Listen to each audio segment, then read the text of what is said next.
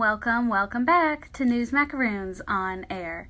I hope you had an amazing weekend and that you kicked off this brand new month of February by doing something extra fabulous. Maybe your team won the Super Bowl last night, or maybe you bought a favorite new sweater, or you know what, if you're in the north like me, I hope you were able to just stay warm and safe out there in this crazy weather. So today is Monday, which means that it's time for one of my favorite things in the entire world the Monday Muse. In an effort to encourage you to live your most inspired life, the Monday Muse is all about celebrating the women who came before us, who blazed the trails that led us down the paths we're on today, and who have boldly and richly lived their lives without apology in order for us to do the same. We've previously highlighted a multitude of incredible leading ladies, the likes of Danica Roem, Claudette Colvin, and Josephine Baker. And if you haven't heard those episodes yet, I highly recommend that you do. Each woman is so unique, so fascinating, so inspiring, that I promise there's a thing or two we can all learn from each of their stories. Now, my goal with this segment is to give you that much needed, quick little pick me up for your week ahead and to hopefully deliver a story or a quote or even a small unexpected moment that can make a huge impact. Now, I don't know about you, but I'm at my most inspired when I surround myself with incredible women that have something of value to say, to contribute to the world. And my purpose here is to best communicate their stories to you so that it feels like we're sitting around the brunch table with our best friends, discussing our lives and the world at large. With a little champagne, of course.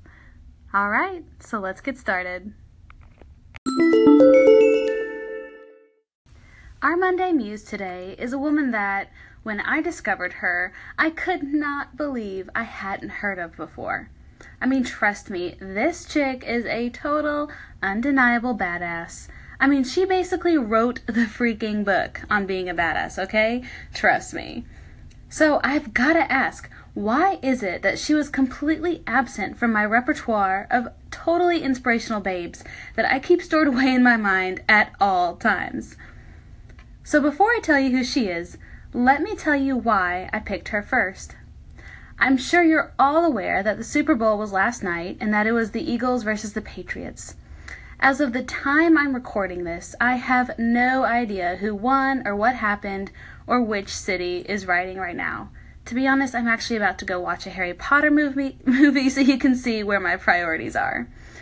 But, anyways, I had a really difficult time trying to find a woman who embodied our theme of confidence for the month. I wanted to take it in a lot of different directions this week, but you know, I just couldn't boil it down.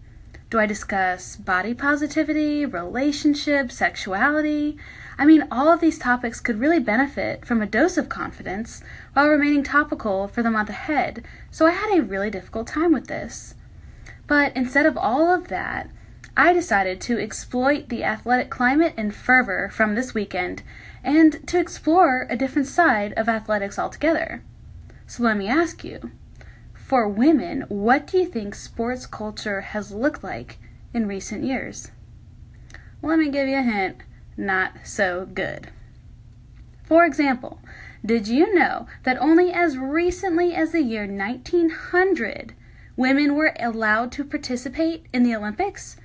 Hello, I mean, it's only been 118 years since. Think about it. Compare that to the centuries before that practiced this tradition with men only, and you get the idea. Oh, and keep in mind, women's gymnastics only debuted at the 1928 Olympics. That's ridiculous. So the muse we're investigating today embodies all of the above. She's a rebel, she's a superstar, she's an accomplished athlete, to say the least. She totally defied the status quo at a time when women were expected to maintain a singular role in their lifetimes. And she made such an impact in the world of sports that she's revered to this day. Her memory is solidified in publications and history books indefinitely. All right, so let's get to it. I've gone on my little rant long enough. Let me give you three clues as to whom we're talking about today. Number one, her nickname was given to her in honor of Babe Ruth. Number two, She qualified for five Olympic events at the 1932 Olympic Games in Los Angeles. And number three, she's been called the greatest female athlete in the world. Do you know who she is yet? More in a minute.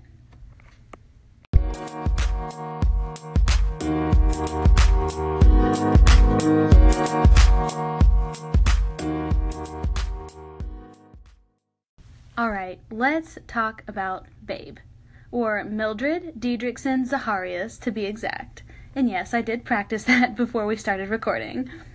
So she was born on June 26, 1911, as the sixth of seven children to immigrant parents from Norway. As the legend goes, she received the nickname Babe after hitting five home runs in a childhood baseball game at a young age. And although she was a crazy, crazy talented athlete, even from her early years, she was also an incredible seamstress, singer, and harmonica player. Apparently, school was never really her thing, but I think she did quite well for herself regardless. So, how talented was Babe?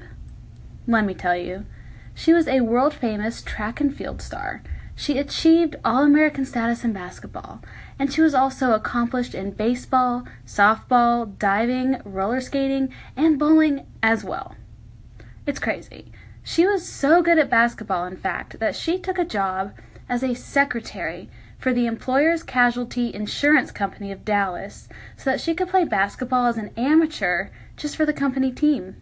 She led that very team to an AAU basketball championship in 1931, and then a year later, in 1932, she represented her company in those championship games again, and she competed in 8 out of 10 events, won 5, and tied for first in the sixth game. Y'all, she literally won the team championship even though she was the only member of that team. The girl was that good.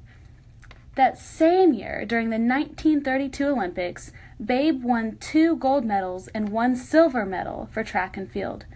She equaled the world record of 11.8 seconds in the 80 meter hurdles, and then later she broke that very record and took the gold. So, after our girl Babe basically rocked the 1932 Olympics and confirmed her status as a legendary athlete, she actually began playing golf three years later in 1935. And this is where the fun really begins. Babe was initially denied amateur status, so she did something that only Babe could do. She rebelled. And she rebelled by playing in the Los Angeles Open, a men's PGA tournament. She was literally the first woman to ever do this, and no other woman competed in this tournament again until nearly six decades later. This was fortuitous for Babe in another way.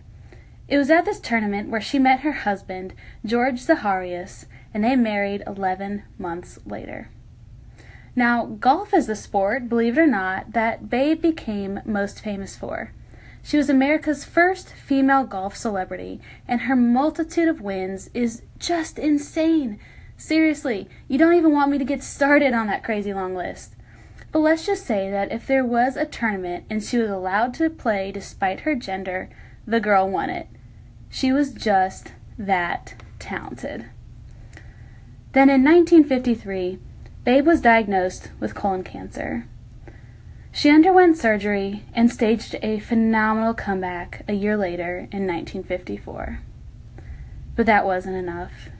This was Babe's final challenge. She succumbed to colon cancer at age 45 on September 27, 1956. But her legacy remains. She was named the 10th greatest North American athlete of the 20th century by ESPN, and that was the highest ranking for women on that list. She was also named the ninth greatest athlete of the 20th century by the Associated Press, and then in 1999, the Associated Press also declared her to be the greatest woman athlete of the 20th century. She won so much, y'all, that I had to pick and choose what to discuss on the podcast today because there was just way too much to even choose from. I'm not even doing her justice here. I wish I could. And yet, despite her outrageously impressive accomplishments, she was the subject of rude criticism for what was seen as manliness in an age of strict feminine guidelines. For example, one sports writer, Joe Williams, proclaimed that it would be much better if she and her ilk stayed at home, got themselves prettied up, and waited for the phone to ring. That makes me sick. But despite bullshit commentary like this, Babe kept going. She kept training, she kept winning. And this is what I love because by the time she finished, no one could deny her talent.